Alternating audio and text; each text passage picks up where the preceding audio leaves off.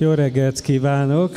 Szeretettel köszöntöm a gyülekezetet, és kérek mindenkit, hogy foglalja el a helyét. Aki pedig az előtérből már alkalmas állapotban van, az jöjjön be. Várjuk őket is szeretettel. Az, az a fontos, hogy testben is itt legyünk, de lélekben is itt legyünk. És van, amikor még a lelkünk kint marad, az otthoni dolgoknál, meg a kabátoknál, és be kéne hozni a lelkünket is ide. Az egyik legjobb mód erre, hogyha a hálaadásban gyakoroljuk magunkat, mert arra mindig van ok. Az, hogy el tudtál jönni, az már egy ok arra, hogy hálát adjunk az Úrnak, mert nem mindenki tudott eljönni.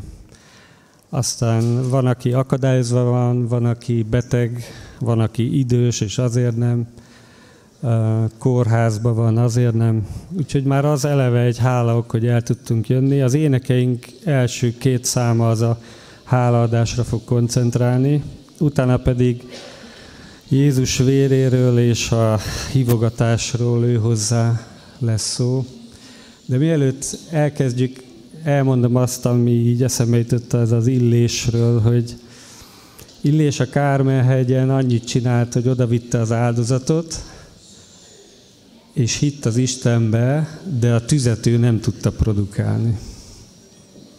Mi, mi itt nem tudunk tüzet produkálni, ezt előre kijelentem nektek. Mi egyet tudunk tenni, hogy hozzuk magunkat. Oda tesszük az oltára, és tőletek is ezt kérem, hogy hozd magadat és tedd oda az oltára, a tűz az az Istentől jön, és őtőle várjuk. Hát aki bírja, azt annak kérem, hogy álljon föl.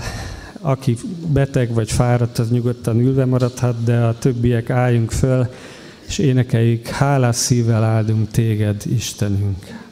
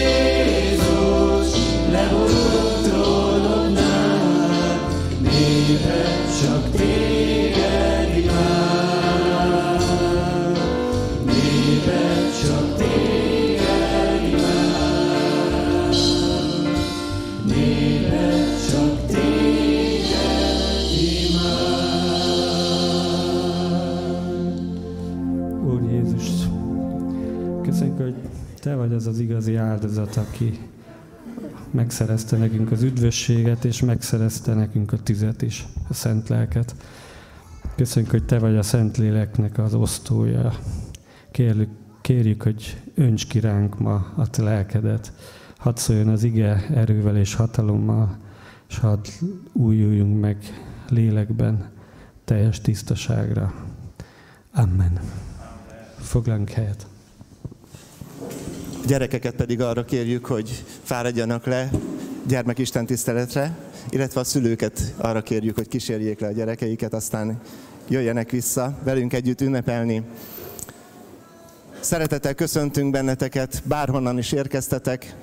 Bizonyára vannak itt kecskemétiek, hiszen ez a kecskeméti város egyik gyülekezete, az Úr Jézus gyülekezete Kecskemétről pontosabban és vannak itt Kecskeméten kívüliek.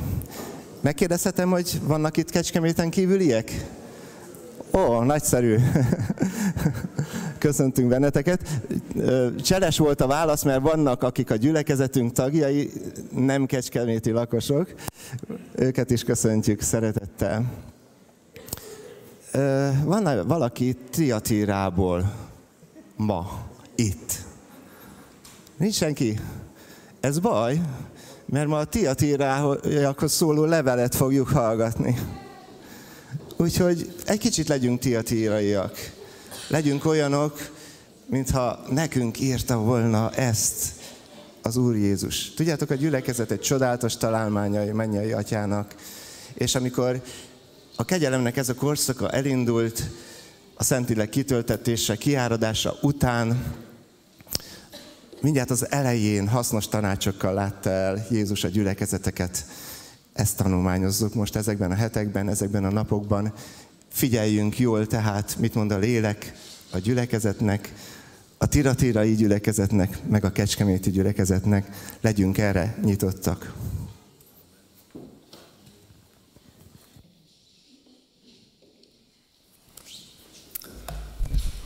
Köszöntelek benneteket szeretettel, és hadd adjam át frissében, míg el nem felejtem a Szilágy Ballai gyülekezet köszöntését. Az elmúlt hétvégén ott szolgáltam, péntek, szombat, vasárnap. Különös volt ez, mert édesapám ott kezdte a szolgálatot, 15 évig ott volt lelkipásztor, és nagyon érdekes érzés egy olyan helyre visszamenni, ott hirdetni az igét, ahol a, az édesapád volt, meg, meg picikét meglátogatni rokonokat, találkozni velük. Úgy van, ahogy Laci mondta, folytatjuk a jelenések könyvéből a hét levél tanulmányozását. Elérkeztünk a negyedik levélhez, és hadd adjak hangot az örömömnek, hogy visszanézve majd heti alkalmat megtelt a szívem hálával. Olyan jó volt látni a fiatalokat szolgálatban, olyan jó volt hallani az Isten szavát, Géza tolmácsolásában, és végtelen hálás vagyok azért, hogy Isten lelke kiárat ma egy hete itt ezen a helyen. Jelenések könyve második rész, 18. versét olvasjuk Isten igéjét, a 29. versig. Jelenések könyve második rész, 18. verstől a 29-es versig. Álljunk fel és úgy hallgassuk Isten igéjét. A tiatirai gyülekezet angyalának írd meg, ezt mondja az Isten fia, akinek olyan a szeme, mint a tűzlángja, és a lába hasonló az aranyérchez. Tudok cselekedeteidről, szeretetedről és hitedről, szolgálatodról és álhatatosságodról, és arról, hogy az utóbbi cselekedeteid többet érnek az elsőknél. Itt meg is állhatnánk, nem? Jó lenne megállni, megyünk tovább. De az a panaszom ellenet, hogy eltűröd Jezábelt, azt az asszonyt, aki profétának mondja magát és tanít, és eltántorítja szolgáimat, hogy paráználkodjanak, és bálványáldati húst egyenek, pedig adtam neki időt, hogy megtérjen, de nem akar megtérni paráznaságából. Íme beteg ágyba vetem őt, és a vele paráználkodókat nagy nyomorúságba, ha meg nem térnek cselekedeteikből. Gyermekeit pedig megölöm dök halállal, és megtudja valamennyi gyülekezet, hogy én vagyok a vesék és szívek vizsgálója, és megfizetek minnyájatoknak cselekedeteitek szerint. Nektek pedig, a többieknek Tiatirában, akik nem fogadjátok el ezt a tanítást, akik nem ismertétek meg a sátán mélységeit, amint azt nevezik, ezt mondom, nem vetek rátok más terhet, de amitek van, azt tartsátok meg, amíg eljövök. Aki győz és megtartja mind végig az én cselekedeteimet, annak hatalmat adok a népek felett, hogy legeltesse őket vasvesszővel, törősze őket, mint a cserépedényeket, ahogy én is hatalmat kaptam erre az én atyámtól, és annak adom a hajnal csillagot. Akinek van füle, hallja meg, amit a lélek mond a gyülekezeteknek. Uram, olyan nehéz megszólalni egy ilyen levél után,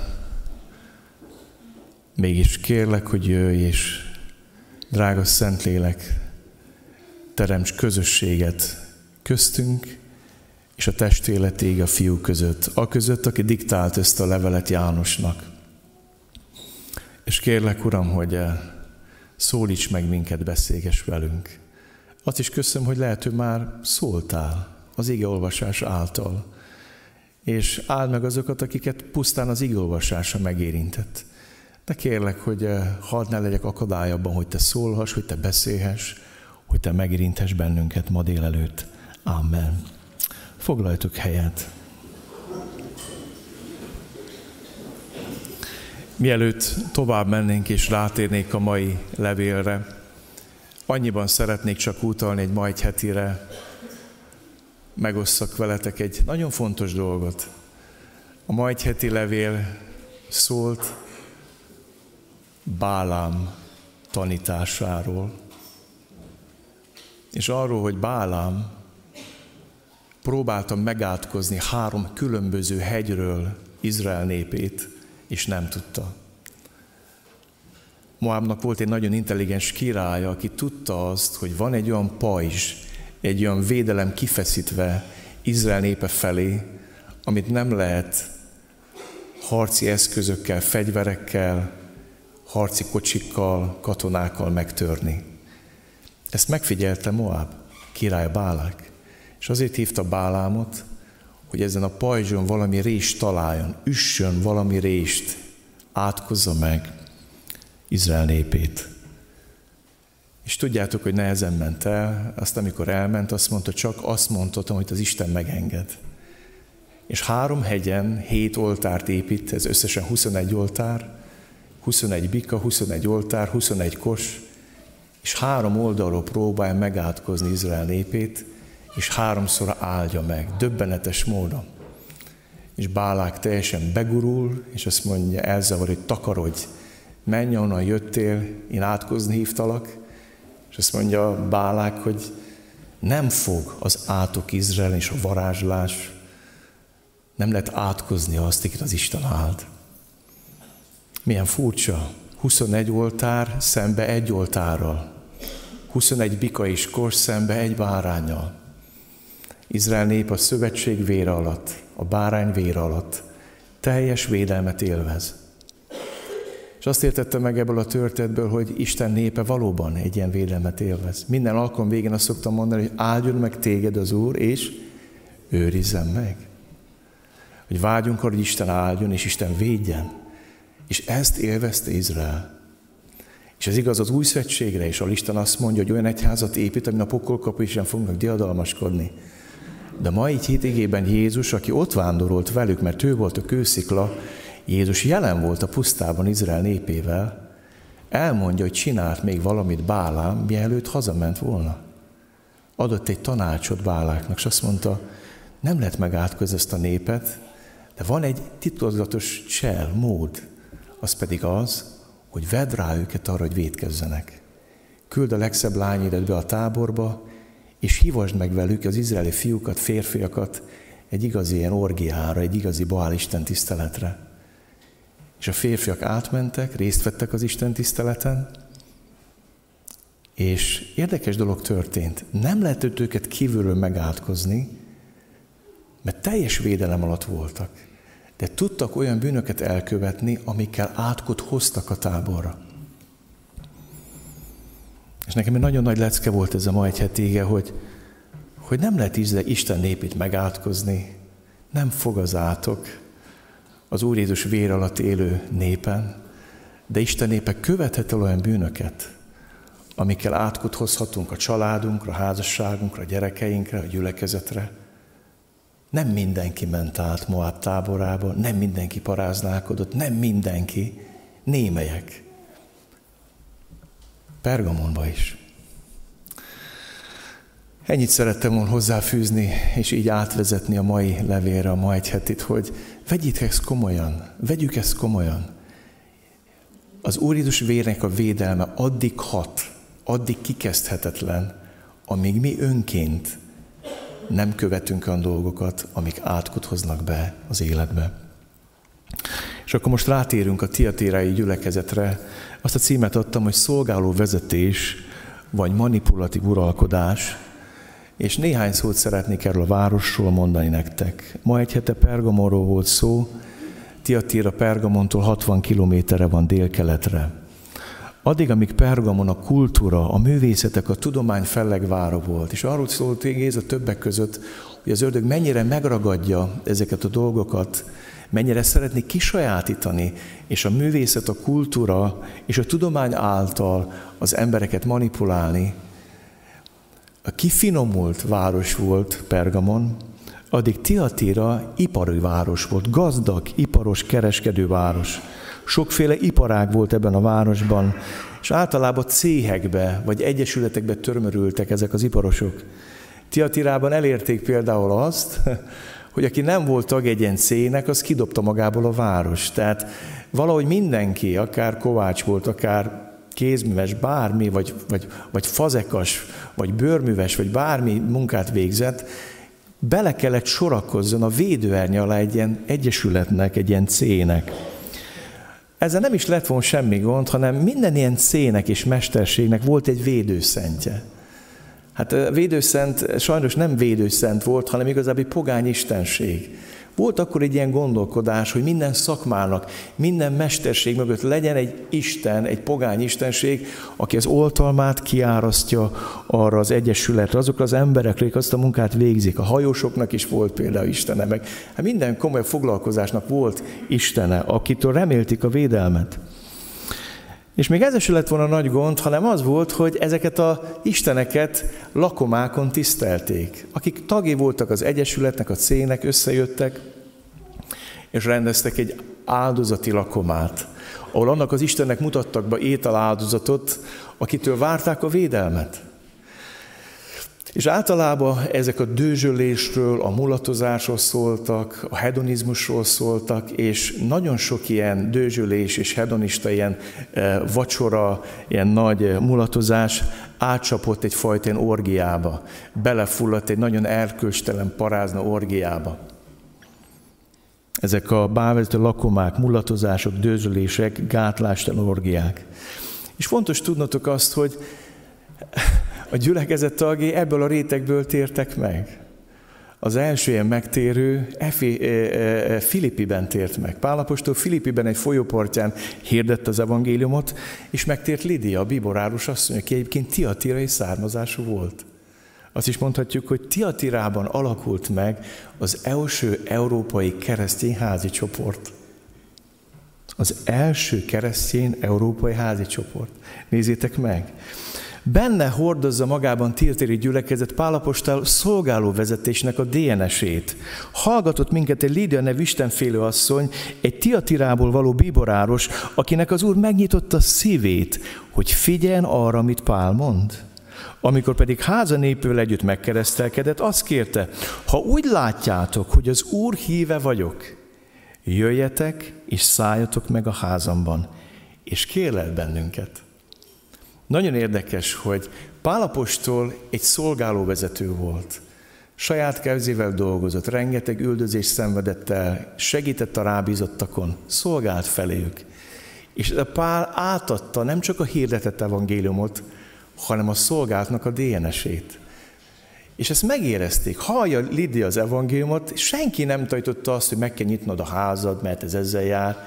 Én gyanítom, hogy a páli evangéliumnak ez nem volt része.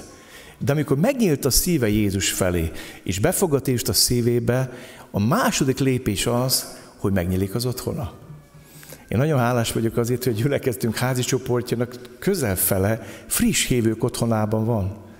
És hadd ébrezgessem a régi hívőket, nyíljon meg újból a szíved, nyíljon meg újból az otthonod, a szolgáló vezetés DNS-e.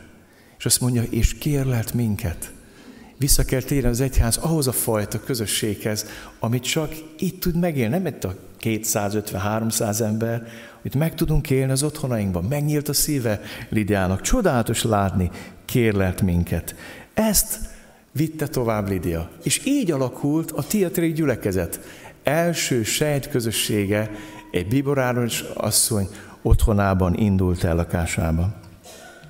Szeretnék tovább menni és szólni tovább a szolgáló vezetésről. Pál azt mondja a korintusiaknak, hogy legyetek a követőim, amint én is követője vagyok Krisztusnak. A szolgáló vezetés lényege, hogy alárendeltem magam egy felsőbb tekintének, annak a Jézusnak, a szolga királynak, aki az életét adta értem. Meghalt értem a Golgotai kereszten. A legdrágábbat adta értem. Így szeretetének a hatalmával megolvasztotta szívem. És a szeretetének a hatalma győzött le engem. Nem a hatalom szeretete, hanem a szeretet hatalma. És Pálapostól ezt élte meg, mikor találkozott Jézussal, a megfeszített és feltámadott úrral, hogy utána kárnak és szemétnek ítélt mindent, és azt mondta, hogy szeretném megismerni őt, és az ő feltámadásának az erejét és alárendelte magát Jézus tekintélyének.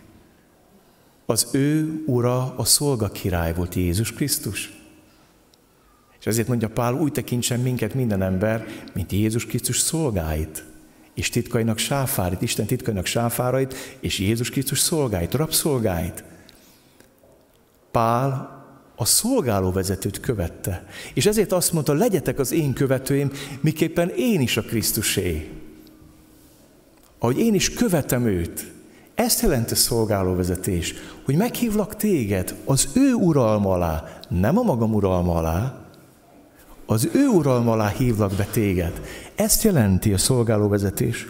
Jézus így beszélt erről, tudjátok, azok, akik népek fejedelmének számítanak, zsarnokoskodnak rajtuk, és nagyék hatalmaskodnak fölöttük, de nem így van közöttetek, hanem aki nagy akar lenni közöttetek, az legyen mindenki szolgálja.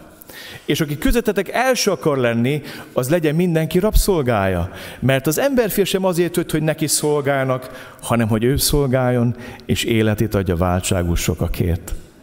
Ezt hirdette Jézus, ezt élte.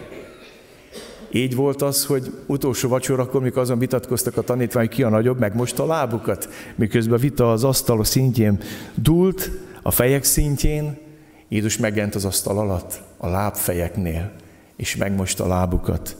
Ezt gyakorolta Jézus.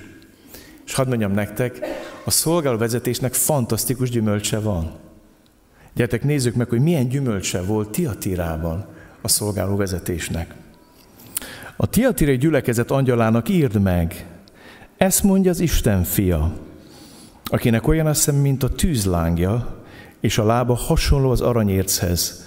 Tudok cselekedeteidről. Majd hát azt hallottuk, hogy tudom, hogy hol laksz. Két hete azt hallottuk, hogy tudok nyomorúságodról, szegénységedről. Most azt mondja Jézus, tudok a te cselekedeteidről. És nézzétek, mit tud Jézus szeretetedről és hitedről, szolgálatodról és álhatatosságodról, és arról, hogy az utóbbi cselekedeteid többet érnek az elsőknél.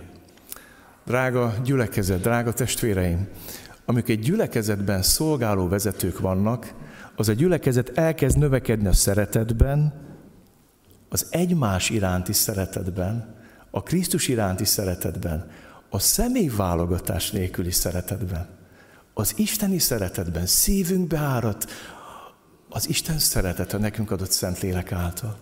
Amikor egy gyülekedben szolgáló vezetés van, a tagok növekednek a szeretetben. A másik, ami jellemző rá, növekednek a Krisztus Jézusba való hitben, és egyre bátrabbak. Az a gyülekezet, a szolgáló vezetés van, ott a tagok is ezt tanulják. Ha tanítványságban hiszünk, azt adjuk át, akik vagyunk. Nem elsősorban azt, amit mondunk, hanem azt, akik vagyunk. És ha valaki szolgáló ember ezt a mintát adja át a követőinek. Ezért szoktam mondani a szakadár közösségeknek, hogyha van egy szakadár ember, ezt a DNS-t adja tovább. Az önfejűség, a kivagyiság, és a tanítvány is szakadárok lesznek. Ezért van az, hogy azok a közösségek, amik ilyen könnyen szakadnak, mindig tovább szakadnak, állandóan szakadnak, szakadnak, olyanok, mint a öreg harisnya. Mindig szakad, fut össze-vissza, szakad szét. Mert ez a DNS-ük, de a szolgáló vezetésnek a lényege, hogy ezt a lelkületet adott tovább hogy nem azért jött az ember, hogy neki szolgálnak, hanem hogy ő szolgáljon, és az adja az életét váltságos sokakré. Növekszik a szeretetben, a hitben, a szolgálatban, és az a gyülekezet, a szolgálóvezetés van, növekeznek a tagok az álhatatosságban, a kitartásban. És van itt egy nagyon fontos mondat. Arról is tudok, hogy az utóbbi cselekedetei többet érnek az elsőknél. Kedveseim, az a gyülekezet, a szolgáló vezetés van, ott van egészséges növekedés. Valahonnan valóban halad az élet az embereknek. Az utóbbi cselekedeteit többek az elsőknél. Hadd mondjam nektek, akkor öregszik meg valaki, amikor képtelen változni. Én értem, láttam 30 éves öregeket és matuzsálemeket, begyepesedett hívőket, akik 30 évesek, de annyira képtelenek erre az utóbbi cselekedét többet érnek az elsőknél. És hadd kérdezzem meg tőled a Szentlélek ma, hogy nőttél egy gyermekem. Azt mondja Jézus, hogy gyönyörködöm bennetek, mert látom ezt a változást, ezt a haladást, ezt a növekedést. Látok egy folyamatos növekedést az életetekben. Mások vagytok ma, mint egy hete, mint két hete. Ezért van az, hogy lehet valaki 95 évesen is fiatal Isten országában, mert kész folyamatosan kitenni magát a Szentlélek átformáló erejének, hogy tedd rám, Uram, a te kezed, te vagy a fazekos, én vagyok az agyak, és formálj, és formálj. Minden szerinted legyen, Uram, te vagy a mester, én az agyak. Nem én vagyok a mester, te vagy. Én az agyak vagyok. És kész vagyok arra, hogy egész életemben formálj engem. És itt szeretnék egy picit megállni, hogy vajon nem rekedtem-e meg, vajon nem rekedtél-e meg, vajon nem hűltél-e ki ott a fazakas korongján, vajon nem száradtál-e ki, nem cserepesedtél-e meg. Olyan sok gyülekezet van, és olyan sok gyülekezet tag, akik felett csak az évek telnek, de nem változnak. Azt hiszik, hogy ők a jó Isten változhatatlanok. Nem jó ez. Ahol szolgáló vezetés van, ott folyamatosan növekednek a vezetők, és növekednek a rájuk bízottak. És azt kíván, hogy én gyülekezet legyünk. Nagy örömöm volt, hogy tegnap együtt lehettem az előjárókkal, egy egész napot együtt töltöttünk az Úr jelenlétében, és végtelen hálás vagyok, hogy így ismertem meg őket, akik nem uralkodnak a rájuk bízottak, hanem szolgálnak. Minden hétfőn szoktam az előjárókért imádkozni, és a kis csoportok vezetőjét, és azért imádkozom többek között, hogy taníts meg minket szolgálva vezetni, hogy a ránk bízottak növekedjenek, fejlődjenek, valahonnan valahova jussanak el. Ez jellemző a szolgálóvezetésre, és ez volt Tiatírában. De most szeretnék szólni nektek a szolgálóvezetésnek a sebezhetőségéről. De az a panaszom ellenet, hogy eltűröd Jézabelt, azt az asszonyt, aki profétának mondja magát, és tanít, és eltántorítja szolgáimat, hogy paráználkodjanak, és bálványáldozati húst egyenek. Hadd mondjam nektek, a szolgáló lelkület és a szolgáló vezetésnek az egyik sebezhetősége, hogy mivel nem a, hat, a, a, hatalom szeretetére épül, hanem a szeretet hatalmára, ezért nincs olyan erős immunrendszere, hogy megvédje magát azoktól, akiket a hatalom szeretet részegít meg. És ha egy szolgáló vezető gyülekezetbe bekerül egy olyan ember, akit nem a szeretet hatalma mozgat, hanem a hatalom szeretete, rengeteg keserűséget, fájdalmat tud okozni. Azért mondtam, hogy jó lett volna megállni itt, még Ézabel előtt, egy tökéletes gyülekezet. Azt mondtam, hogy uram, kell nekem a tiatri gyülekezetnek az első fele. az első négy olyan szép, olyan jó. Itt ne is, ne is folytassuk, nem. De hadd mondjam nektek, hogy a tiatri gyülekezetnek a sebezhetőség éppen abban van, ha bekerül egy olyan gyülekezetbe egy olyan ember, aki szeret uralkodni, aki nem a, het, a szeretet hatalma mozgat, hanem a hatalom szeretet, az rengeteg kárt tud okozni. Ebben van a sebezhetőség. Az azt mondod, hogy eltűröd. Sokáig bírja hordozni az ilyen embereket a szolgáló gyülekezet. Szeretettel, türelemmel, majd lesz, majd megváltozik, majd lesz valami. Természetéből adódóan könnyű visszaélni vele. Mivel nem szeret konfrontálódni, könnyen fölé kerekedik a manipulatív hatalom vágyó uralkodó. És ez történt Tiatirában. Bekerült a gyülekezetbe egy olyan valaki, egy manipulatív egyén, aki szeretett uralkodni. És hadd mondjam nektek, van ilyen. Ez lehet családörökség is sok helyen. Vagy lehet egy jelenbeli torzulás, amikor valaki szereti a hatalmat, szeret uralkodni, szeret leuralni másokat. És mielőtt még attól rettegnétek, hogy itt most jön nagy himsovi ostor, és végighúzok minden asszonyon, szeretném elmondani, hogy ez, ez nem egy női szellem.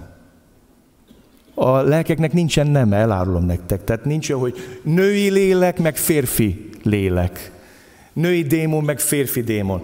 Itt aktuálisan éppen egy nőt választott ki az ördögnek ez a lelke, hogy gyötörén egy gyülekezetet. Egy manipulatív szemét, aki szeret uralkodni.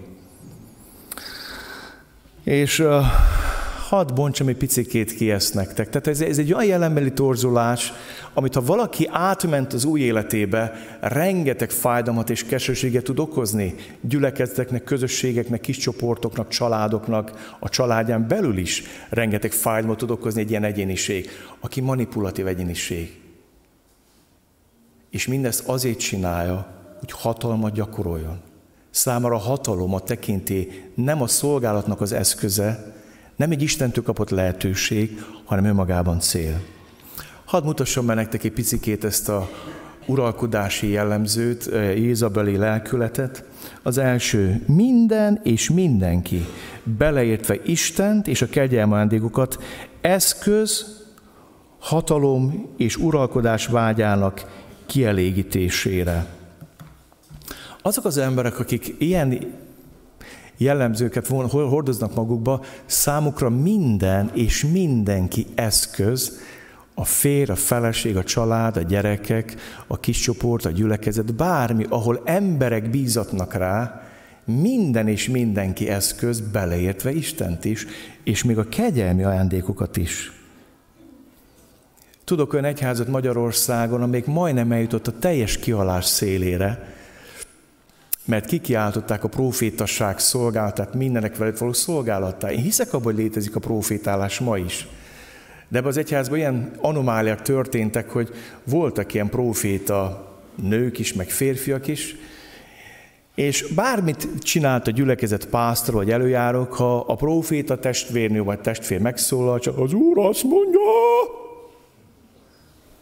és akkor elkezdett mondani mindenféle blödségeket, ami ütközik az Isten szavával és igével, meg házassági proféciák, meg mindenféle őrültséget csináltak, egy csomó pokol kapcsolat, meg házasság született, és azt merted mondani, ne haragudj rajtad kezdte, nem az Úr szól, hogy mersz védkezni az Úr szolgálja ellen?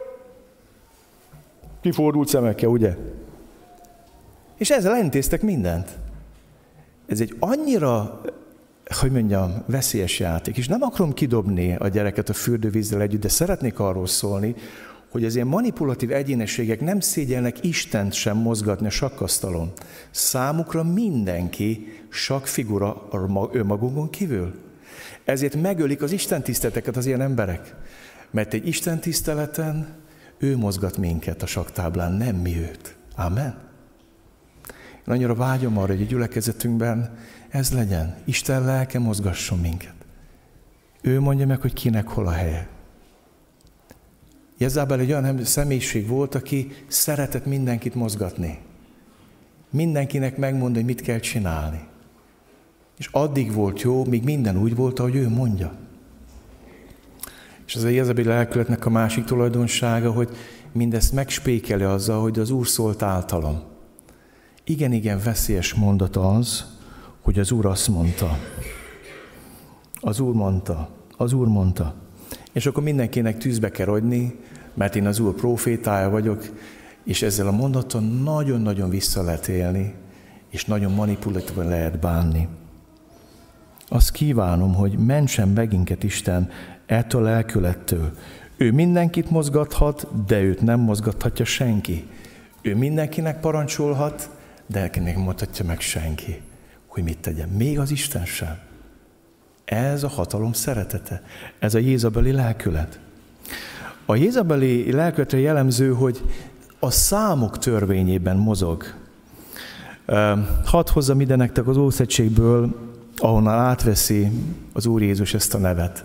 Akább királyról azt olvassuk, hogy minden elődjénél gonoszabb volt, de a gonoszsága az volt, hogy elvett Edbaálnak a lányát, vette feleségül, a szomszéd királynak a lányát, Jezabelt. És nagyon érdekes az a Jezabel, ott az Ószegységben megfigyeljük, most nem olvasom fel a sztorit, csak idézem nektek a történet részleteit. Képzeld, hogy férhez mész egy királyhoz. Egy olyan királyhoz, aminek van országa. Van népe, van nemzete, van vallása. És azt mondja Jezabel, hogy én nem akarok hozzátok igazodni, hanem itt mindenki hozzám fog igazodni. Nem én fogok egy emberként igazodni egy milliós vagy több milliós néphez, hanem több millió ember fog hozzám igazodni olyannyira, hogy a vallás is az lesz, amiben én születtem. Tehát én átköltöztem egy másik országba, ahol van vallás, saját Isten, saját oltár, minden saját, és azt mondja, nem. És ez ebben egy olyan valaki volt, aki kiírtotta Izrael profétáit. Százat úgy mentett meg előle valaki eldugva barlangokba, plusz illést, 101 ember, és importált a saját országából 450 Baál profétát és 400 Asera profétát. Ezeket behozta az ő saját népé, a, a, az Izrael népébe, és fejébe vette azt, hogy itt mindent meg változtatni. Nem is tudom elképzelni, hogy ez Akáb hogy tudta végignézni. Hát mégiscsak ő jött az én országomba, mégiscsak ő költött az én családomba, mégiscsak ő jött ide, és mindent megváltoztat. Teljesen kiforgat mindent. Igen, akiben ott van ez a lelkület, az erre is képes, erre is vágyik. Mindennek és mindenkinek változnia kell rajtam kívül. Én nem akarok változni, de minden és mindenki változzon. Képtelen az igazodásra, megtérésre, a megalázkodásra, bűnbánatra. Mindenkinek hozzá kell igazodni, és úgy kell ugrálni, hogy ő mondja. És Jézábelnek bejött. Mert akár egy olyan ember volt, egy nagyon gyenge jellemember volt, egy gyenge férfi volt. Ez majd később kiderül majd a, a, a Nábó történetében. És az ilyen lelkületű emberek hatalmi eszközökben hisznek. Képzétek el, hát mégiscsak 850 proféta. Ott a Kármehegyen képzeld, amikor felállítja Illés az egy oltárát, és felállítják a Baálnak áldott oltárt, és az egyik oltár körül egy ember van, a másik oltár körül 850. Hát itt most legjobb esetben vagyunk 300-an, legjobb esetben. Képzeld el, 850, a vertikális konferencián nem voltunk annyian, ott voltunk max. 700-an. És ezek csak proféták, és ott vannak az oltár körül. Micsoda erődemonstrálás. És szeretnék itt valamit nektek elmondani, hogy ne essetek hasra. Én hiszek az ébredésekben, főleg a dél-amerikaiban, az afrikaiban, meg az ázsiaiban.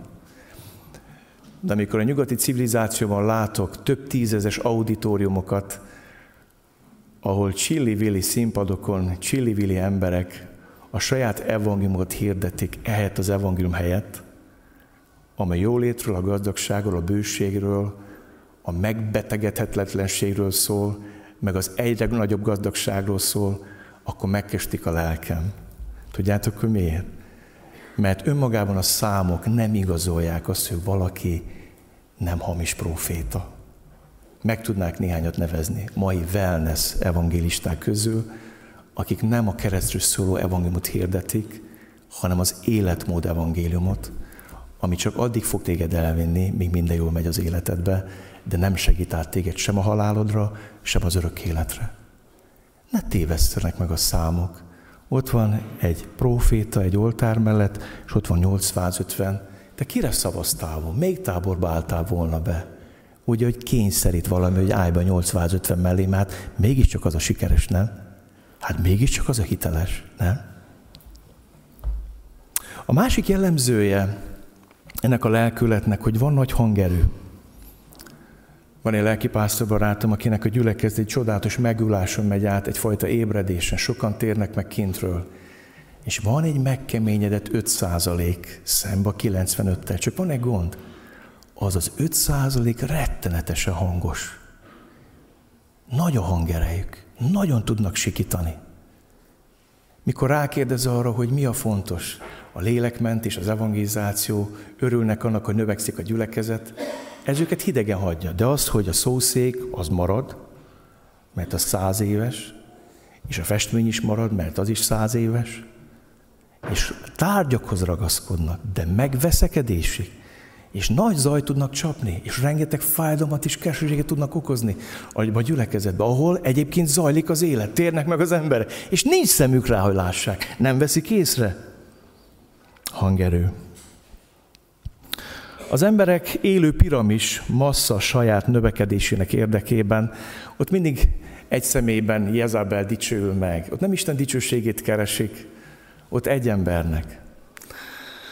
És annyira vágyom arra, hogy, eh, és tényleg, hogy leépíteni minden személykultuszt. A gyülekezet, a tanítványság az nem személykultuszra épül, az Jézus Krisztusra épül. Igen. Igen, arra vágyom, hogy ugyanan ésesen jöjjetek minden vasárnap. Bárki is hirdeti az égét. Őt szomjazni, mert Jézus miatt jövünk, őt vágyjuk, ő, ő miatta jövünk. És megyek tovább, és szeretnék egy másik jellemzőről szólni a manipulatív vezetésnek, uralkodásnak. Folyamatosan és kéretlenül intézkedik mások nevében. Akáb feleség, olvasom, a felesége Izabel ezt mondta neki, hát nem te uralkozz most Izraelben? Hát csak te vagy a király, drága férjem, uram. Kelj föl, egyél, ne buslakodj, majd én megszerzem neked a jezreiben ábót sző, intézkedem én akár. Nem kértem meg se kérjél. Hát te vagy a király, én meg a feleség, nem? Azt, ha én vagyok a feleség, a nyakak, forgatlak téged a mereke. Add ide a bélyegződet, a pecsétgyűrűt, add ide az irodát kulcsát. Nem. Hadd menjek be, hadd csinálok, amit én. Mert elintézem én nábótot, nem olyan nagy dolog elintézni. És akár ismert a feleségét, hát már elég sok pusztítást okozott abba az országba, és odaadta az iroda kulcsát. És azt mondta, jó van, míg én alszok, te intézkedj, jó? Félelmetes. Ekkor leveleket írt Akáb nevében. Képzeld el, Akáb nevében írt leveleket, ott annak gyűrével, és elküldte a leveleket azoknak a véneknek és nemeseknek, akik Nábóttal egy városban laktak, és akkor mondja, hogy állítsatok föl hamis tanukat Nábóttal szembe, és a végén kivégeztetik egy koncepciós per révén Nábótot. És mindezt csinál ez a Jézabel. És Akáb alszik, és, és nem mondja, ezt, ezt nem tetted meg. Ezt nem tetted meg. Még egyszer mondom, nem akarom kiélezni. A férfi és a nő nem konfliktusára egyáltalán. Jézabeli lelkülettel lehet egy férfi is. Az még nagyobb kárt tud okozni, ha mondjam nektek. De a nőknek rosszabbul áll.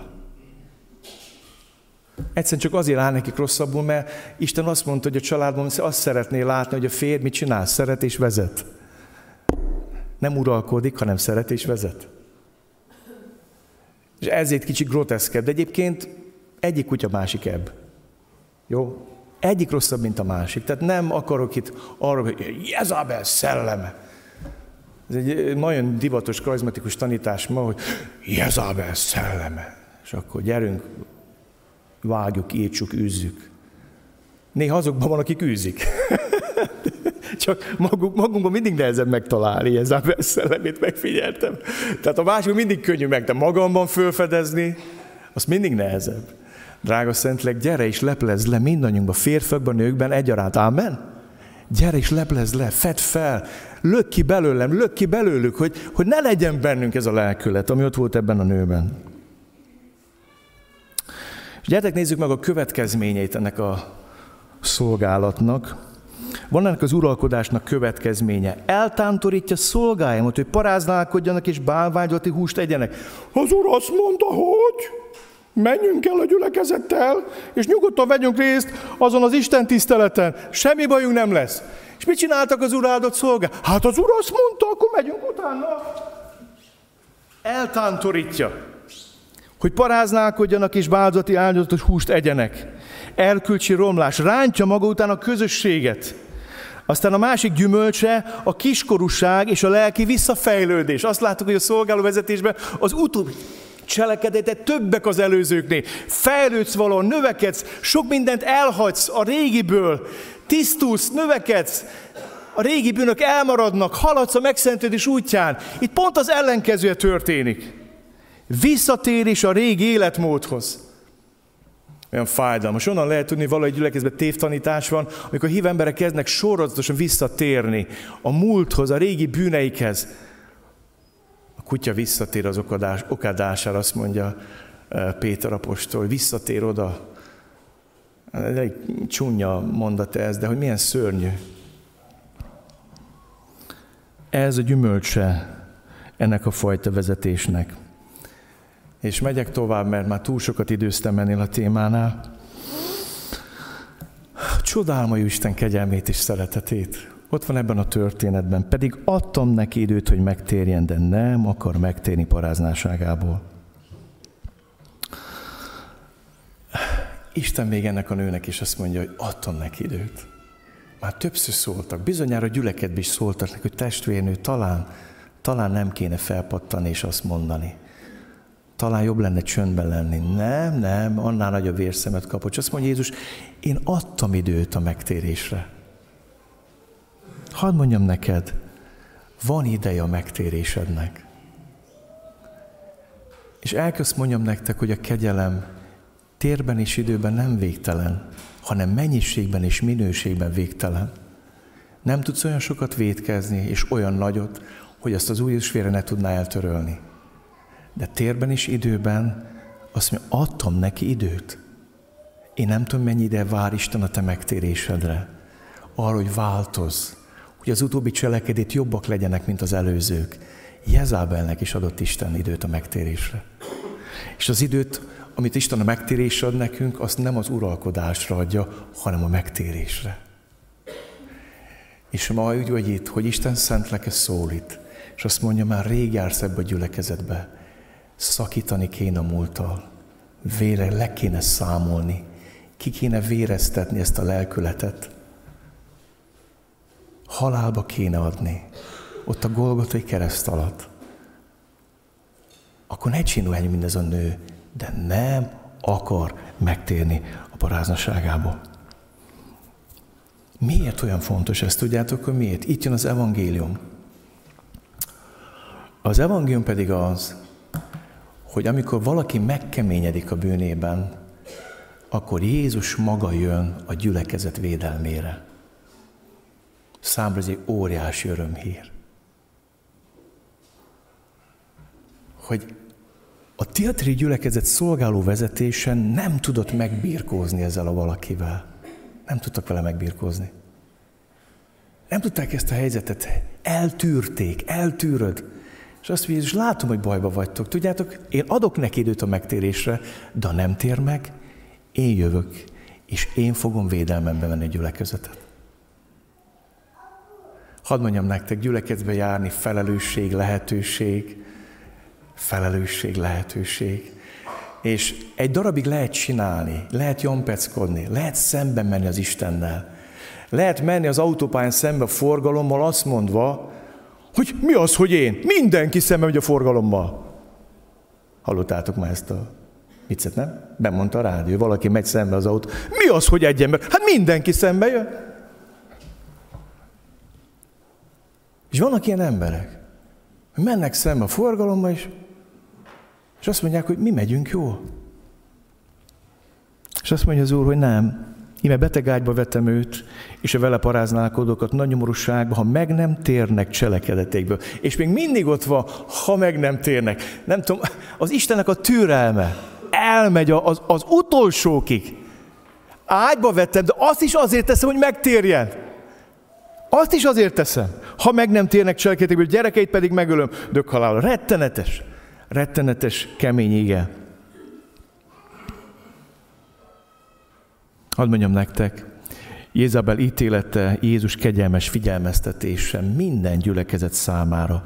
És meg tudja valamennyi gyülekezet, hogy én vagyok a vesék és a szívek vizsgálója, és megfizetek minnyátoknak a cselekedeteik szerint. Azért is teszi Jézus, hogy tanuljon belőle az összes többi gyülekezet. És azért íratta meg nekünk is Kecskemét ezt a levelet, hogy tanuljunk a tiatirek életéből. Ne essünk, hogy azokba a hibákba, csapdákba bele, és kerüljük el ezeket a hibákat. De a vége felé közöde szólnom kell nektek a személyes felelősségről. Az Úr Jézus nagyon világosan lát minket ebbe a terembe. Nektek pedig, a többieknek Tiatirában akik nem fogadjátok el ezt a tanítást, akik nem ismertétek meg a sátán mélységét, amint azt nevezik, ezt mondom, nem vetek rátok más terhet, de amitek van, azt tartsátok meg, amíg eljövök. Tehát itt nem arról szól, hogy hát van ugye unblock a gyülekezet, és most itt van 300 ember, és vagyunk mi 300-an. Jézus nagyon világosan látja, hogy ki van itt, és hogy van itt. Tudja azt, hogy hogy érkeztem ide, hogy hogy érkeztél ide. Nektek pedig a többieknek tirában. Hadd mondjam ma neked azt, hogy nincs kollektív gyülekezeti üdvösség. Menekült az egyháztól, amelyik üdvözíteni akar téged. Nincs gyülekezeti kollektív üdvösség, van személyes üdvösség. nincs kollektív gyülekezeti büntetés, van személyes ítélet, amikor kilépek Jézus védelem alá, és Jézus különbséget tesz Jezabel és a követők között, és azok közt, akik nem dőltek benne. És világosságon külön, külön választja. És azt mondja, van személyes felelősség. A Facebook világában hadd mondjak nektek itt valamit. Nem mindegy, hogy mit posztoltok, és nem mindegy, hogy mit lájkoltok. Nem. Nem. Nem mindegy, hogy mit posztoltok, és nem mindegy, hogy mit lájkoltok, mert ha lájkoddal azonosulsz valakinek a lázadásával, a bűnével, tapsikolsz neki a testvéri keresztény szeretet nevében, és hadd mondjam nektek, hogy ilyen értelemben voltak az érdekes dolgok. Sok mindent láttam már ilyen értelemben. Nem mindegy. Nem állhatsz oda a lázadás oldalára, nem állhatsz oda a bűn oldalára, még egy lájknyira se. Még egy lájknyira se. Jézus különbséget tesz. Tudja, hogy ki van itt és hogy van itt, mi van a szívedben, milyen lelkület, tisztaság vagy parázna lelkület, mi van a lelkedben, hogy vagy itt. És majd hát is láttuk, behozták, átkot hoztak be Izrael népére azok a férfiak, akik átmentek Moab földjére, és itt egy gyülekezeti tag vezeti őket ki. Ott meg behozzák, itt meg kiviszik. Személyes felelősséged van, testvérem, tudtad? Gondold meg, hogy mit csinálsz. Légy józan.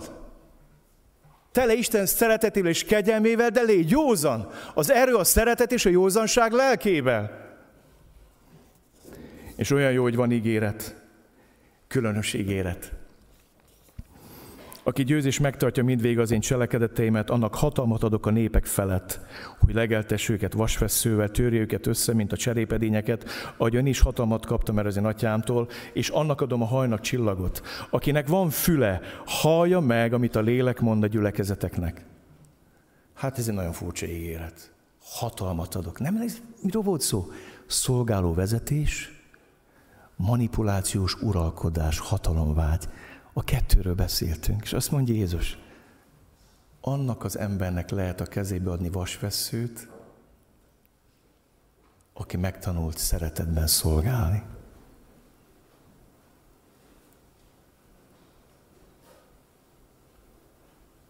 Annak lehet hatalmat adni, aki már bizonyított amellett, hogy nem fog vele visszaélni.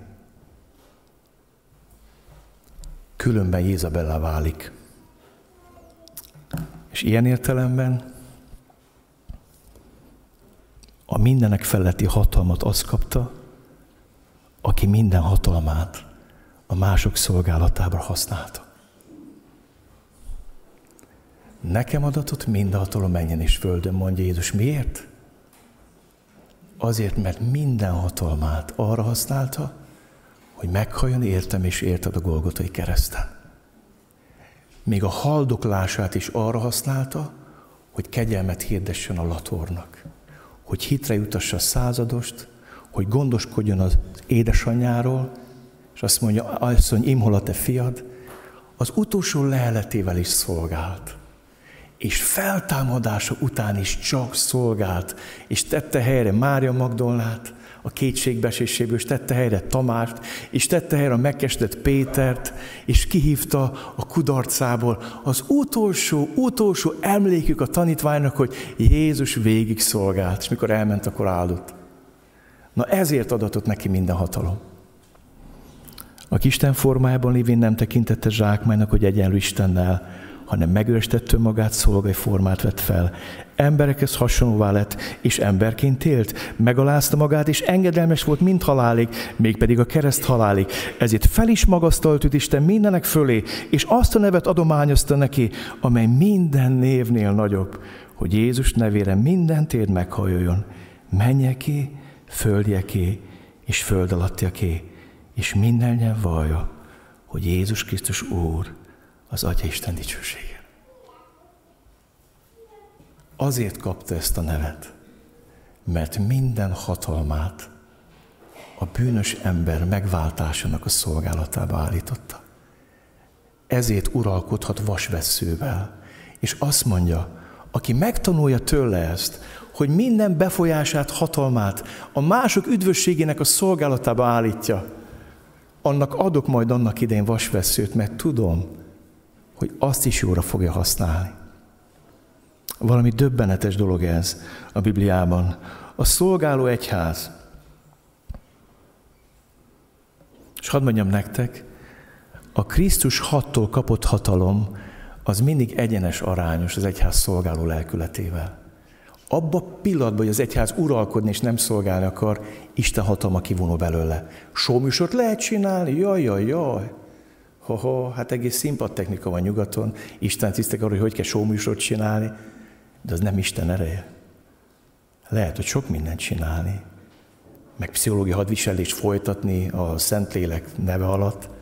De még egyszer mondom, az Isten tűvő hatalom az egyházban mindig erényes arányos azzal, hogy az egyház szolgál. Ha az egyház uralkodik, a Krisztus hatalma kivonult onnan.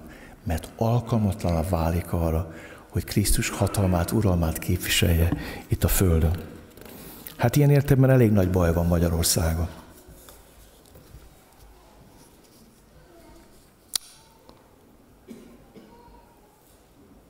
Egy imádsága fejezem be, aztán együtt fogunk imádkozni, az nincs kérva. Efézusi levélnek mondja Pál gyülekezetnek. És kérem, hm, kezdem az elején, miután hallottam az Úr Jézusba vetett hitetekről, és a bennetek minden szent iránt megnyilvánuló szeretetről, Szüntelő hálát adok értetek, amikor megemlékezem rólatok imádságaimban, és kérem, hogy a mi Urunk Jézus Krisztus Isten, a dicsőség Atya, adja meg nektek a bölcsesség és kinyilatkoztatás lelkét, hogy megismerjétek őt, és világosítsa meg lelki szemeteket, hogy meglássátok, milyen reménység révott el titeket. És most jön a kulcs mondat a mai témánk szempontjából. Milyen gazdag az ő örökségének dicsőség a szentek között, és milyen mérhetető nagy az ő hatalma rajtunk hívőkön. Én ma látok egy hatalmaskodó egyházat, amik nem azt akar, hogy Jézus hatalma rajta nagy legyen, hanem csak arra vágyunk, hogy általunk nagy legyen, megtapossuk az ördögöt, és mi aztán ma. Pál azt mondja, azért imádkozom, nyíljon meg a szemetek arra, hogy megértsétek, hogy milyen nagy az ő hatalma rajtunk hívőkön. És amilyen mértékben nagy az ő hatalma rajtunk, olyan mértékben tud az evangélium győzelmet nyerni a mindenkori egyházban, a mindenkori világban.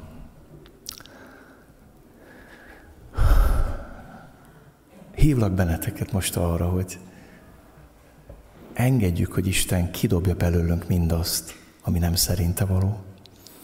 Tudom, hogy az úrvacsora himnuszt azt úrvacsorakor szoktuk énekelni, most so, változtatunk a sorrendű, jó Laci? Énekeljük azt, hogy méltó, méltó, méltó a bárány. Gyertek, álljunk fel és énekeljük ezt, és ezzel az énekkel készünk az úrvacsorára.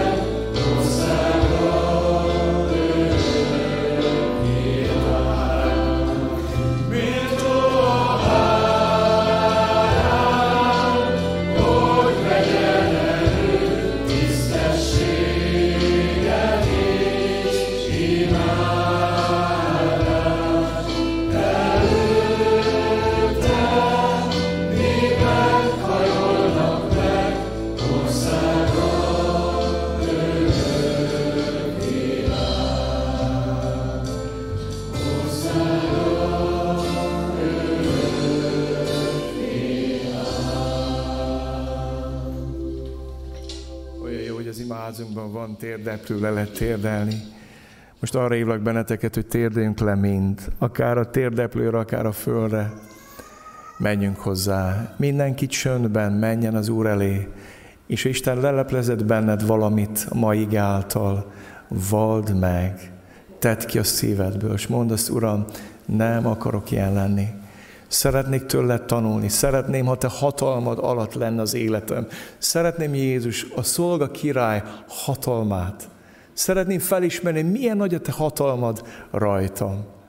Hogy ezt az a hatalom megnyilván az ördög és az ő birodalma felett.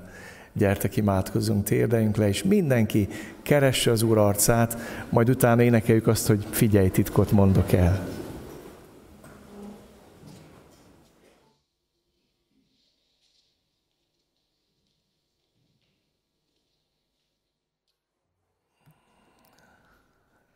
Köszönjük Úr Jézus Krisztus azt, hogy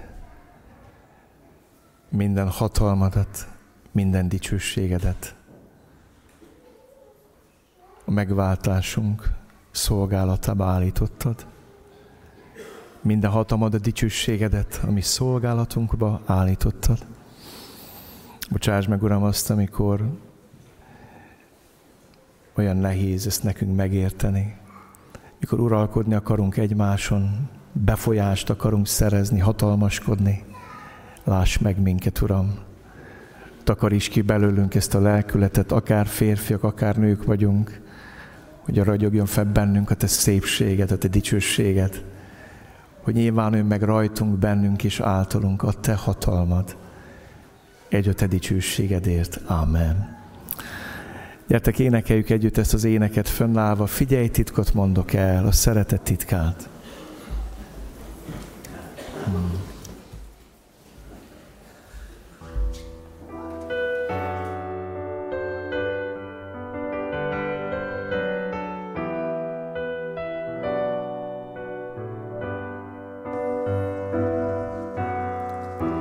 Figyelj, titkot mondok el, a szeretet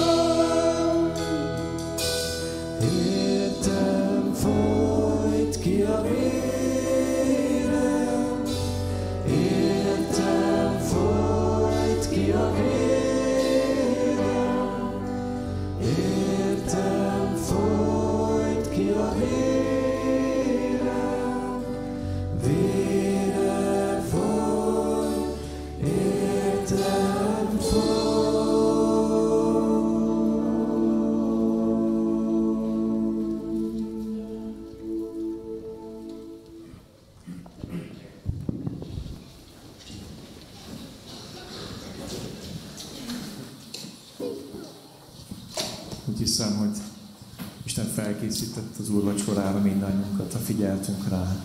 Megkérem, hogy jöjjenek ide az eljárók, és osszák ki a kenyeret, ami emlékeztet minket az Úr Jézus megtölt testére.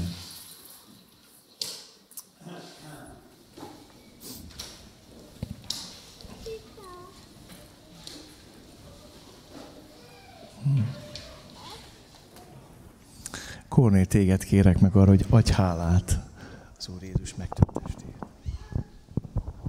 Mennyi atyám, az Úr Jézus Krisztusban jövünk hozzád. Köszönöm a mai igét, köszönöm, hogy nem hagysz bennünket magunkra, és köszönöm azt, hogy nyitogatod a mi szívünket, és mind jobban és jobban közel akarsz vonni magadhoz. Köszönöm, hogy meghaltál, értünk, miattunk és helyettünk, hogy szabad legyen az út a mennyei atyánkhoz. És köszönöm most ennek az emlék ünnepét, att, hogy életet szerezzenek ezek a jegyek a számunkra. Amen.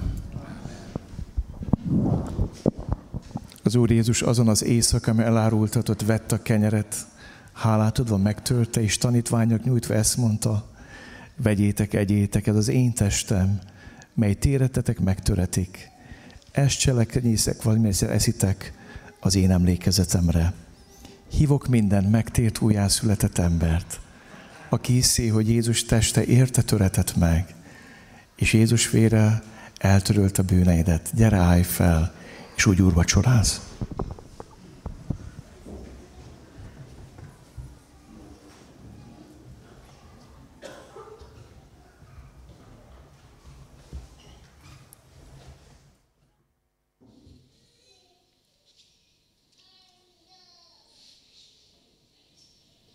Az Úr Jézus vérszövetséget kötött velünk, adjunk ezért hálát. Tamás, téged kérlek imádkozni.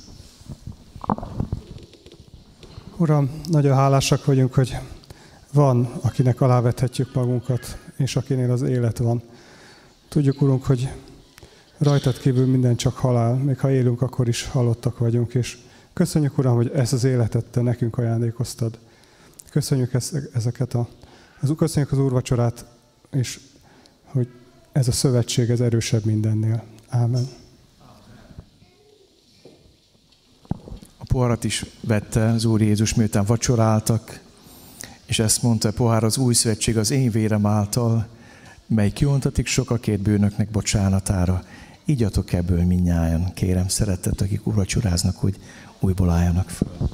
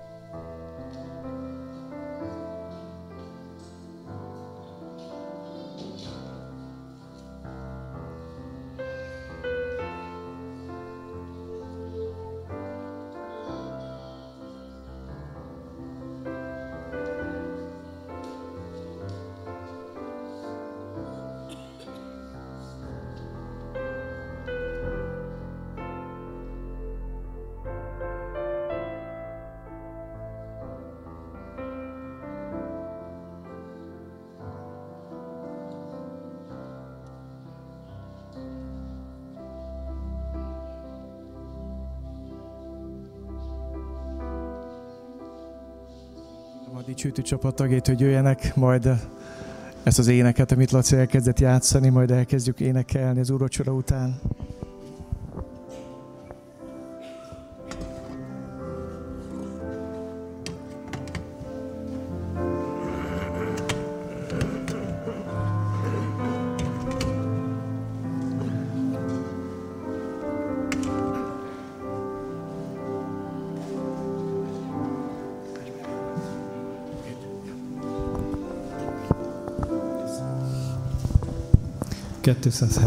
Es Szent vagy, Szent vagy.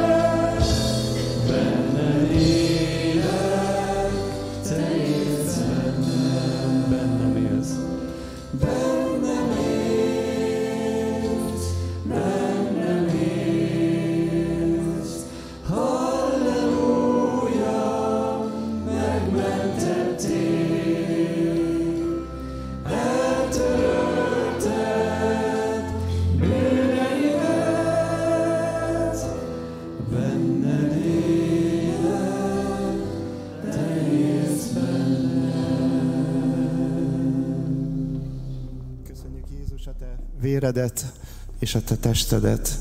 Köszönjük a mannát, amit a győztesnek ígértél.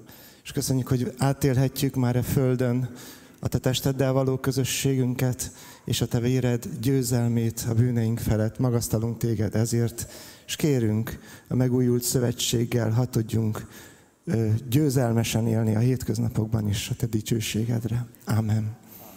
Foglaljatok helyet.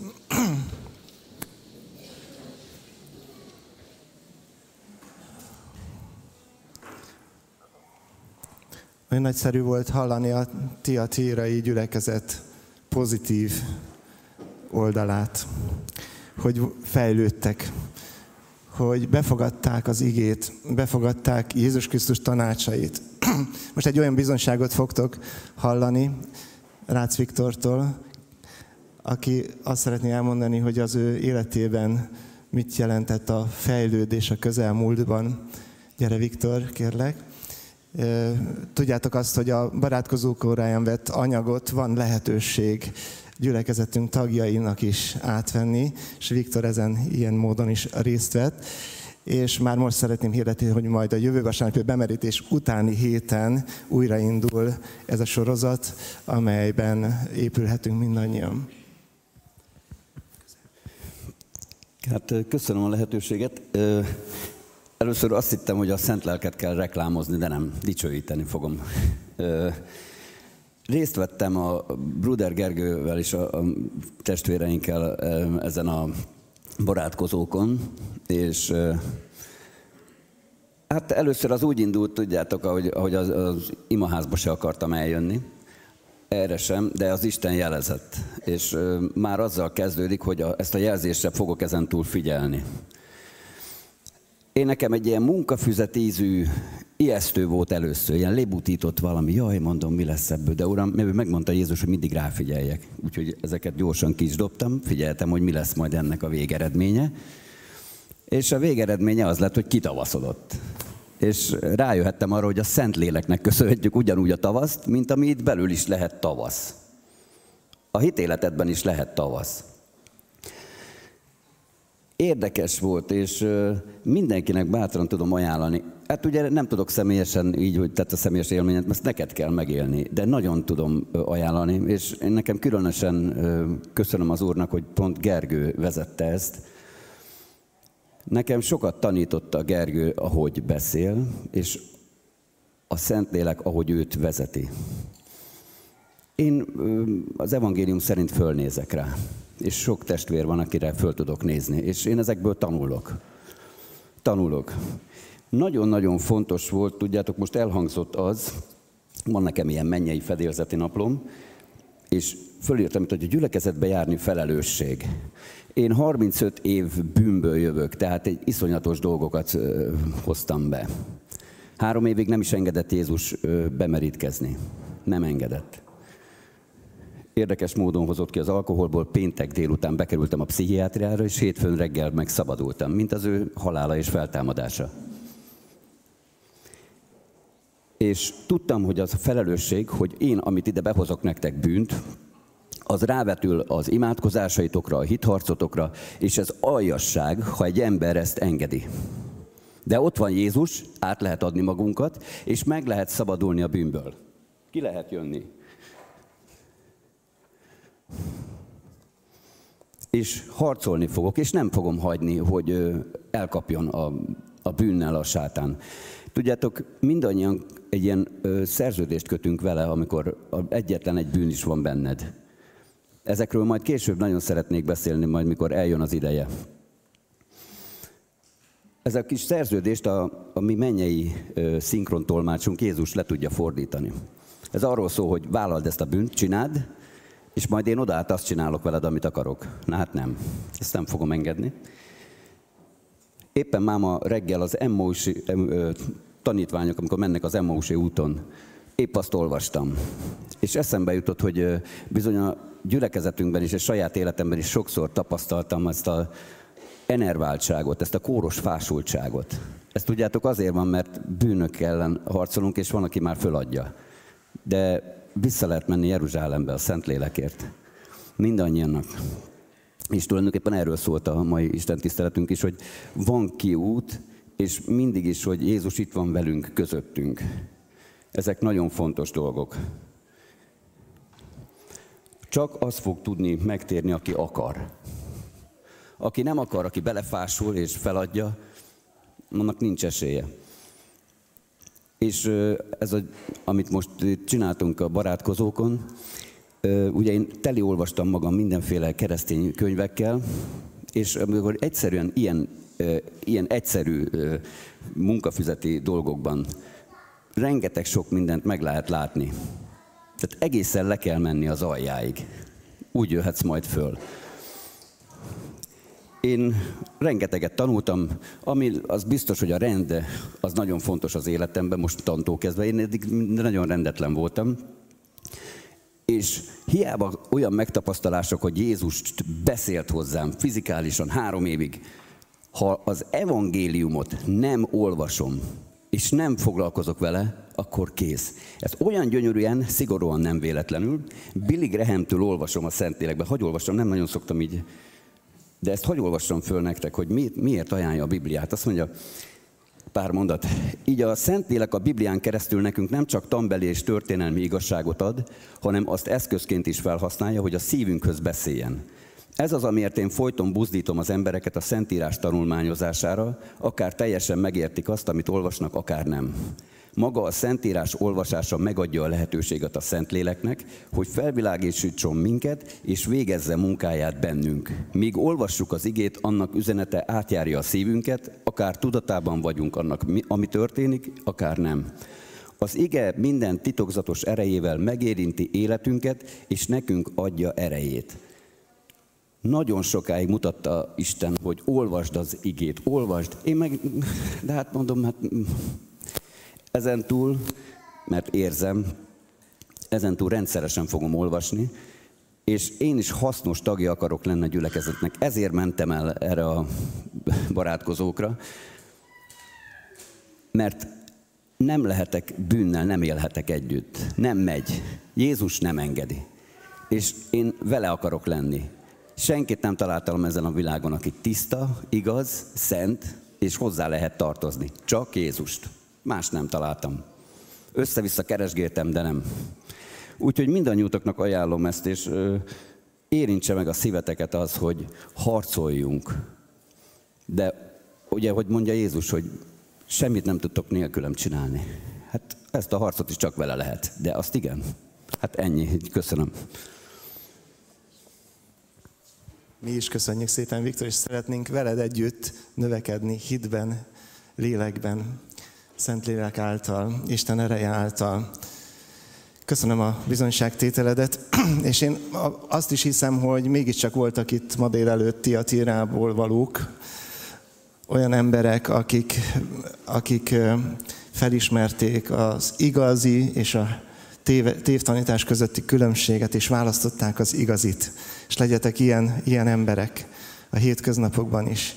És talán voltak vállalkozók, talán voltak iparosok, és talán voltak alkalmazottak, akik vállalkozásokban dolgoznak. Az a vágyam, az a kívánságom felétek felénk, hogy, hogy őszintén hídben éljük meg ezt az üzenetet, amit a tére így gyülekezet felé intézett Jézus ma reggel. És talán voltak biborárosok is. Voltak olyanok, akik megnyitották a szívüket. Voltak olyanok, akik elhatározásra jutottak. Legyen így hitetekben, életekben, életetekben, szívetekben, és hogyha van ilyen, akkor majd a következőkben még lehetőségetek lesz elmondani, nem ma, vagy talán egy következő alkalommal. Szeretném elmondani a hirdetéseket, kicsit hosszú lesz a hirdetés, úgyhogy készüljetek fel, de minden fontos információt szeretnénk elétek tárni. Az első ilyen dolog, hogy ma este várjuk szeretettel a gyülekezet tagjait, és egy gyülekezeti órán meghallgatjuk azokat, akik bizonyságot tesznek a Jézusról való hitükről azért, hogy a jövő vasárnap délelőtt bemerítésben részesüljenek. Tehát ma este 6 órától Isten tisztelet beszélgetünk lesz gyülekezeti óra formájában, amelyben bizonyságtételeket hallgatunk és tagfelvétel lesz. Ebből az is következik, hogy a, a következő héten még a régi csapat jön össze a barátkozók óráján pénteken és szombaton, és majd a bemerítés után indul ez a bizonyos új csapat, amelyen lehetőség lesz arról is hallani, amit a Viktor elénk tárt. Egyébként pedig hétfőn este ima közösségben lehetünk együtt, kedden a 7 órától a Harcosok klubja, és ez a szombat még annyiban külön, különleges lesz az előttünk álló szombat, hogy a kék nevelés is megvalósul ennek a szokásos módján. E, erre a szokásos módon lehet jelentkezni, úgy tudom, regisztrálni kell változatlanul. Úgy gondolom, hogy akiket érint és gyakorlatok vagytok ebben, tudni fogjátok ezt. Van egy, két nagyon fontos terület még, amiről szeretnénk kicsit részletesebben beszélni. Az egyikben Sámuel segítségét kérem. A február 13-a ez az a nap evangelizációs koncert, amely a Városi Sportcsarnokban lesz. És arra kérlek Sámuel, hogy buzdíts erre bennünket. Bizonyára tudjátok, hogy ebben az évben július, nem, júniusban lesz egy nagyon nagy evangelizáció Puskás Ferenc stadionban, és gyakorlatilag előkészítő evangelizációs alkalmak zajlanak. Volt már kelet irányában, Székelyföldön, Kolozsvár, Nagyvárad, így jöttek errefele, aztán volt, most van egy déli vonal, Len, Ljubljana, Zágráb, Szeged,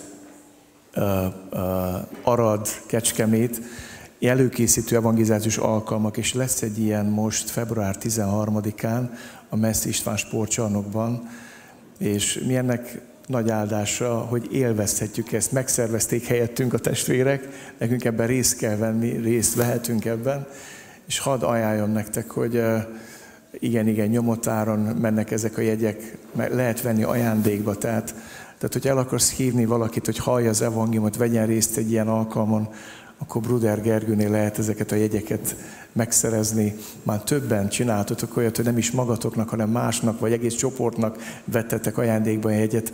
Arra bíztatlak benneteket, hogy fogjunk össze, és hadd teljen meg ez a csarnok, ne csak emberekkel, idézőbe csak, hanem Isten imádatával, dicséretével. És vannak plakátok és szórólapok is. Itt elől meg fogjátok ezeket találni, illetve szórólapok azok hol vannak?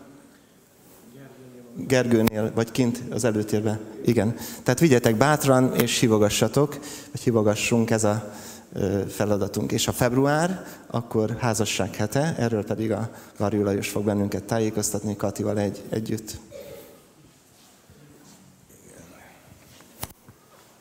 Lassan hozzá lehet szokni, hogyha kiállunk, akkor érdemes a naptárt elővenni, le- lehetetlen megjegyezni ezt a rengeteg módot. Nagyon fontos az, hogy a házasság hete az február 8-16-án lesz, és tehát jövő hét vasárnaptól rákövetkező vasárnapig, ebbe szombatig? Szom, ezt mondtam én is. Ilyen, ilyen konfliktusok miatt is érdemes elmenni a, ezekre az alkalmakra. Ezzel kapcsolatos szórólapok jövő hét szerdától lesznek elérhetőek, és vasárnap mi ebből fogunk tudni osztani, illetve a mai világban már szórólapok talán kicsit luxus is, és aztán beírod a keresőbe, hogy házasság hete 2020 Kecskemét, akkor ez a program ki fog jönni számodra. Lépjünk egyet. Ennek a programnak a gyülekezetünkben megvalósuló alkalmát szeretném hirdetni házaspároknak. Elsősorban azoknak, akik a tavain nem vettek részt, másodszor pedig azoknak is, akik tavain részt vettek. Egyrészt, mert ez az alkalom mind a szellemnek, mind a léleknek, mind a testnek okoz örömet, hiszen hát finom lesz az az alkalom többek között. Várunk mindenkit, szeretettel házaspárokat, tehát ez jövő hét csütörtökön, nem, jövő hét vasárnap 16 órakor, mivel komoly előkészületeket igényel részünkről, ezért bár teljesen ingyenes regisztrációhoz kötő a részvétel, és az itt látható telefonszámon Katinál SMS-be, telefonon személyesen lehet jelentkezni erre az alkalomra, tehát jövő hét vasárnap 16 óra, itt az imaházban. Jó, akkor csak pontosítani akarom, tehát, hogy nem tilos eljönni azoknak, akik már tavaly voltak. Ugye? Igen. Jó, oké. Okay. Azt gondolom, hogy a, a fejlődésünknek az egyik nagyon-nagyon fontos terepe az a, az a családunk, illetve a házasságunk, és ezért is tartjuk mi ezt nagyon fontosnak. És nagyon ajánlom, hogy nézzétek meg a programot.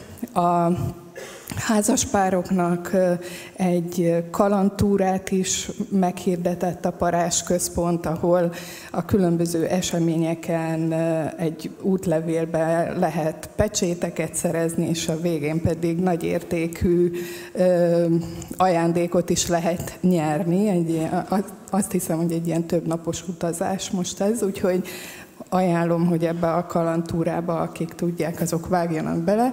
És akkor amivel én még kiegészíteném, két programot szeretnék még ajánlani.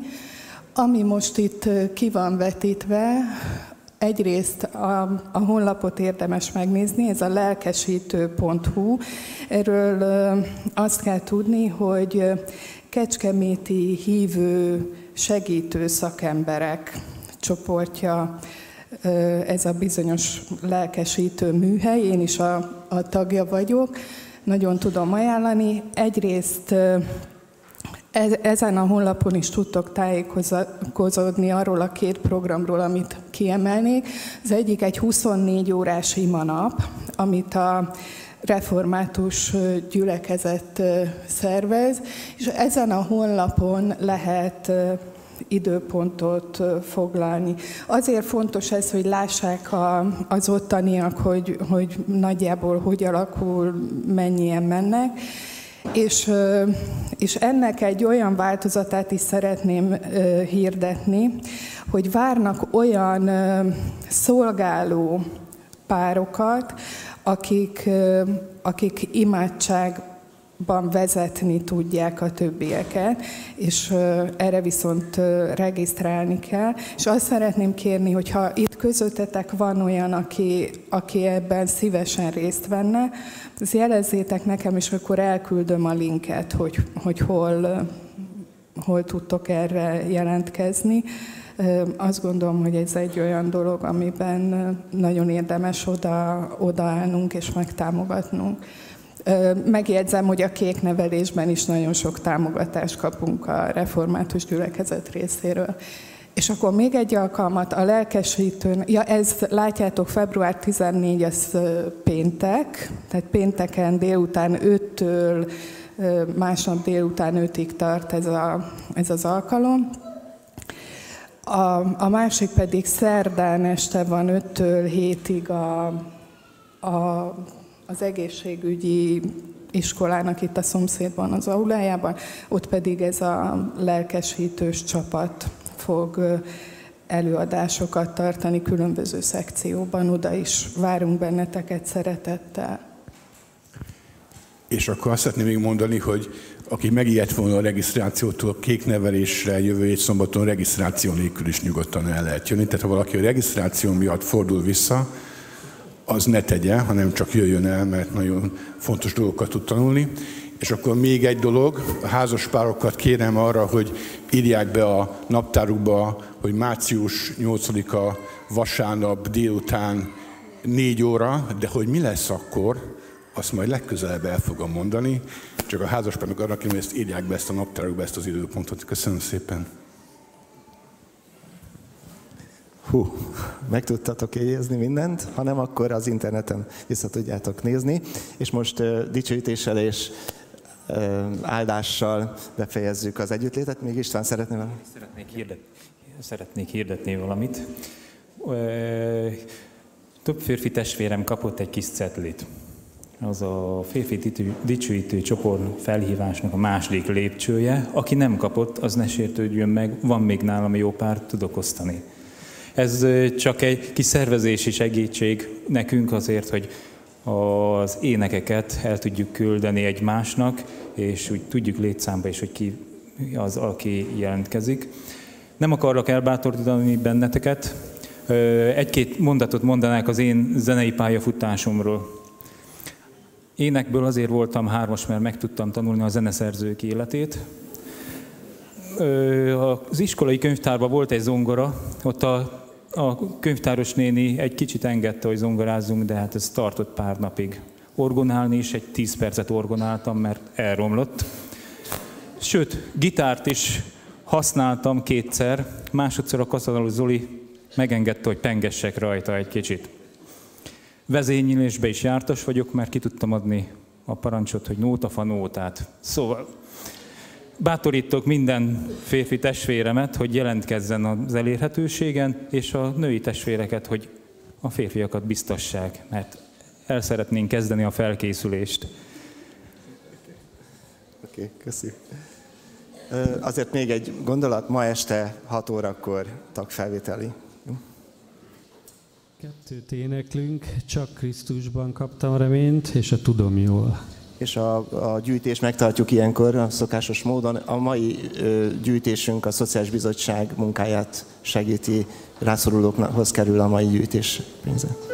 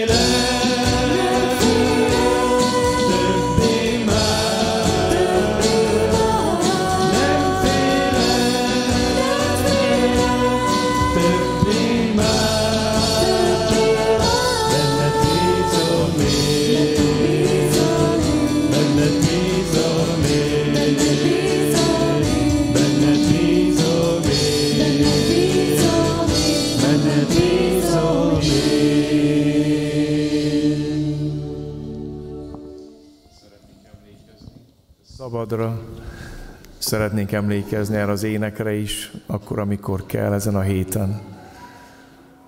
Köszönjük, Uram, azt, hogy Te vagy, ami megváltó, szabadítunk és várunk. Ezen a héten is tárgy meg minket. Istennek népe áldjon meg téged az Úr, és őrizzen meg téged. Ragyogtassa rád orcát az Úr, és könyörüljön te rajtad. Fordítsa az Úr az ő orcát te rád, és adjon neked békességet. Amen. Áldott vasárnapot, s várjuk a délután hatra a testvéreket vissza.